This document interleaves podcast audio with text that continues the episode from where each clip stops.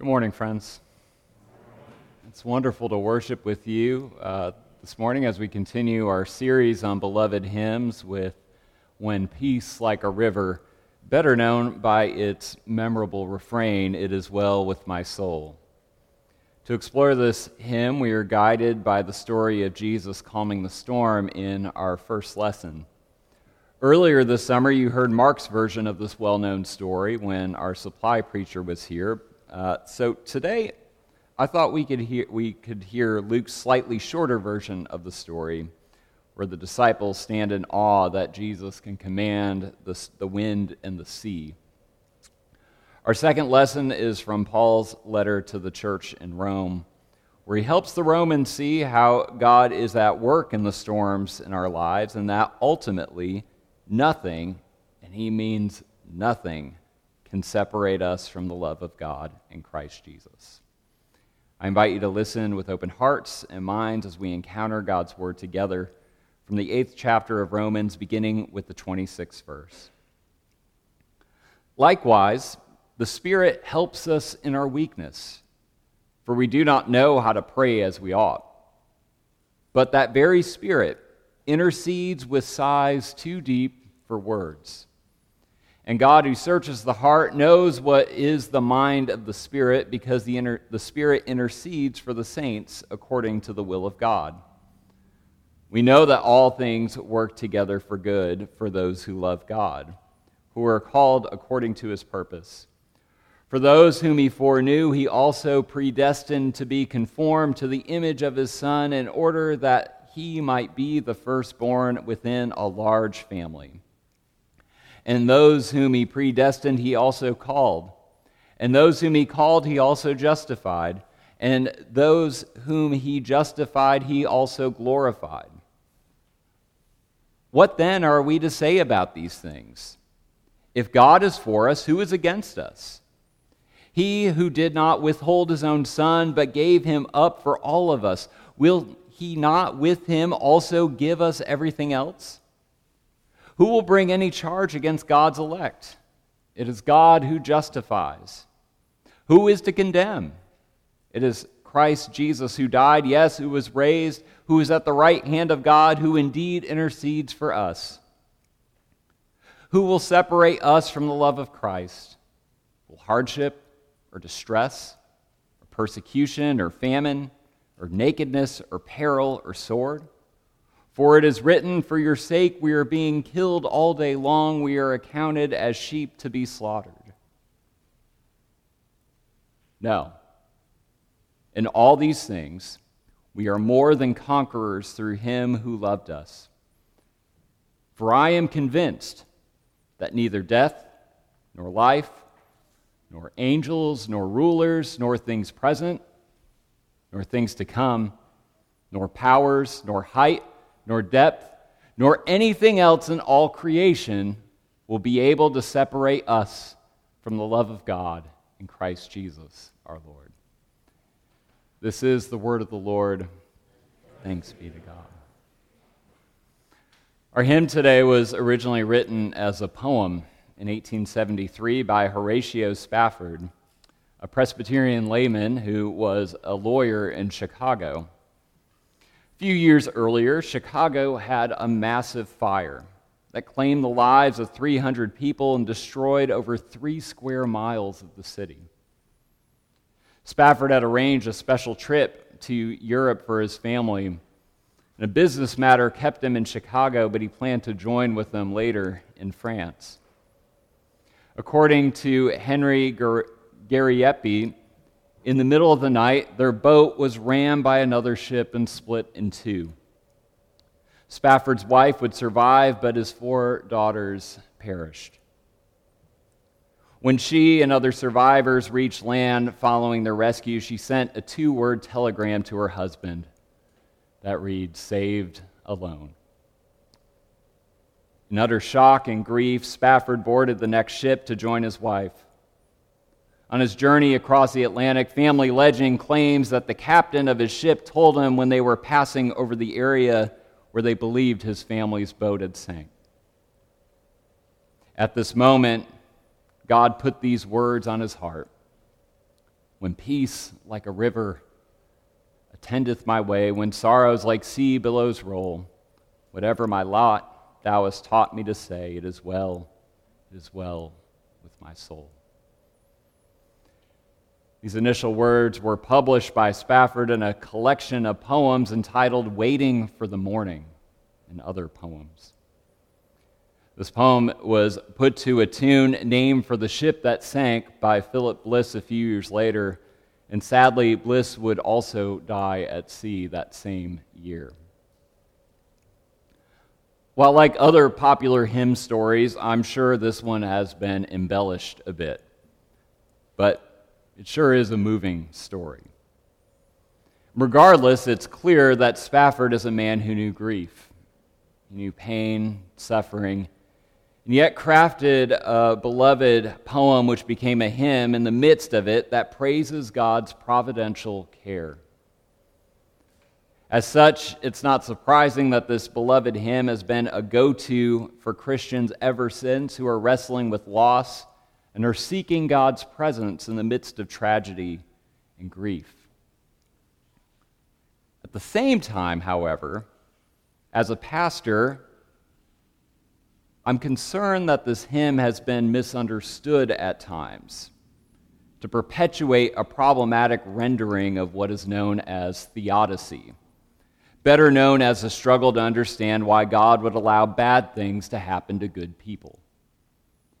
So I wanted to explore this together a bit to show how this hymn, along with our lessons, helps articulate what it looks like to faithfully seek out God in the midst of loss and trouble, in the storms of our lives. Now, the most problematic understanding of human uh, suffering, uh, tragedy, or loss is that it is somehow divine punishment for sin. Jesus himself takes this on when asked about a man who was born blind. He's asked who sinned to merit such a punishment, this man or his parents. Jesus says neither. Yet through this, God's, uh, through this, God's works might be displayed through him. Jesus clearly rebukes such thinking that was popular in his day, and unfortunately has remained so, even within Christianity. A close cousin to this thinking, though, is the issue regarding the will of God. And here's where our hymn comes in. The idea goes as such a bad thing happens, and it may not be punishment, but it's God's will to have happened. This kind of thinking asks believers to simply accept tragedy as God's will. It's embellished in the kind of hallmark saying to someone after a loss, well, God just needed another angel. And some over the years have interpreted or understood our hymn today in this way.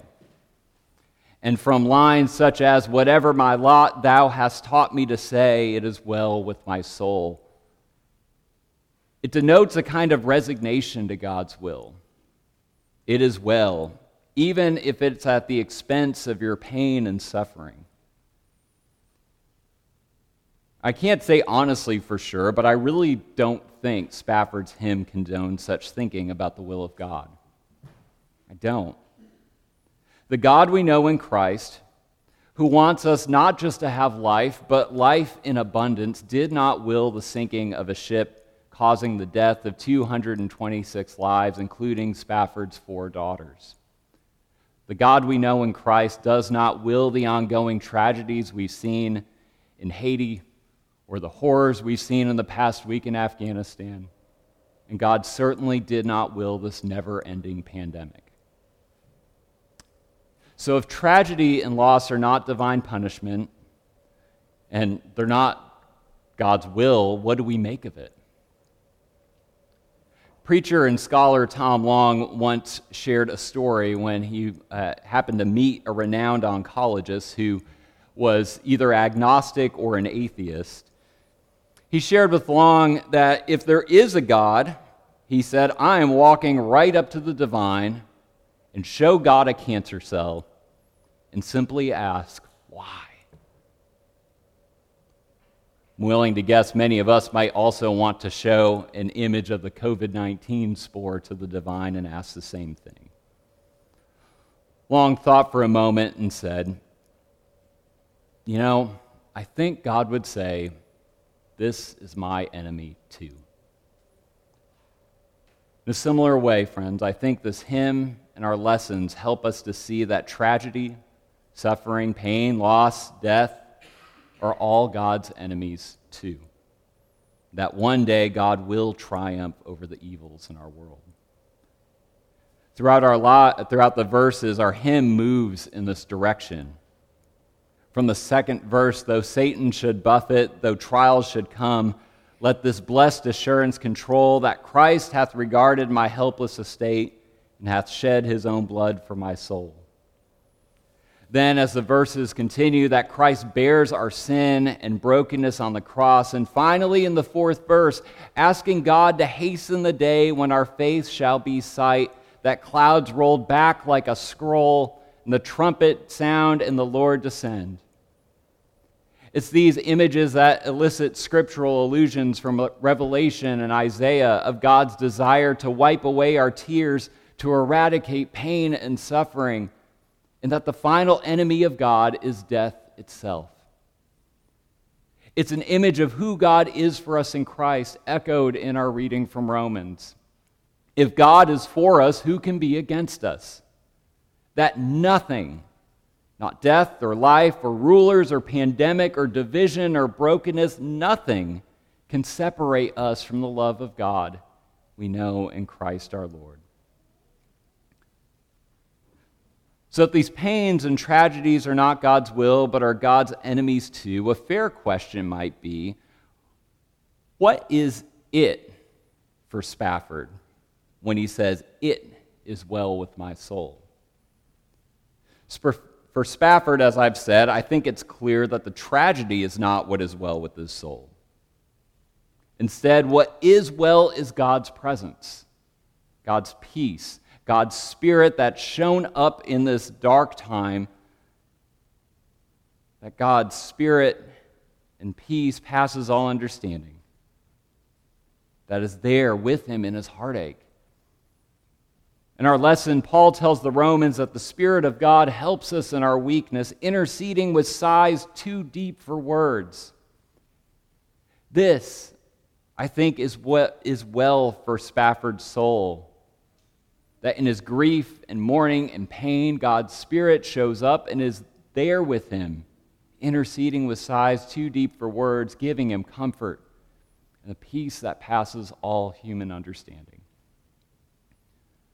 Friends, I can't help but think of how needed of a message this is in the crazy time we are living through right now. With an ongoing, never ending pandemic, the resulting cultural battles over masks and vaccines, the disheartening situation unfolding in Afghanistan, the earthquakes and storms in Haiti, wildfires, hurricanes. I could keep going, but you get the picture. Lutheran pastor Nadia Bolz Weber so aptly describes this feeling. She shared that an old apartment she lived in had some pretty outdated and, in her words, sketchy wiring. Anytime she wanted to listen to the stereo with the hair dryer on, she would find herself having to go to the circuit breaker to flip it, flip it back. When her apartment was built, there were no electric hair dryers, and the system would shut down, as she said, whenever modernity asked too much of it. She reflects that this overloaded circuit breaker reminds her of how many of us have felt lately during this crazy time that our emotional and spiritual circuit breakers are overloaded and overwhelmed. The good news, friends, that's revealed in our hymn and our lessons is that God is there with us in the struggle. When the circuit breakers of our soul feel maxed out, God's Spirit shows up to intercede with sighs too deep for words, giving us peace that surpasses understanding. Trusting in a God who shows up when we're overwhelmed reminds us that in the midst of this crazy, stressful period we're living through, friends, it's simply okay to not be okay. Or to use the words of our hymn, it's okay for it not to be well with your soul. It's okay to seek out the help of a friend, to talk to a counselor or other mental health professional. And you're certainly always welcome to come talk with me as well. Spafford's hymn helps us see that whether it is well or it's not well with our souls, God is there with us. God's in the boat with us in the storms and seas of life, and that God will not leave us on our own. Friends, as we go out, may we remember that the pains and sorrow of this life are God's enemies too, that will one day be defeated. That there's nothing in all of creation that can separate us from the love of God we know in Christ. And that when we feel overwhelmed, God's Spirit shows up with sighs too deep for words, giving us peace that passes understanding.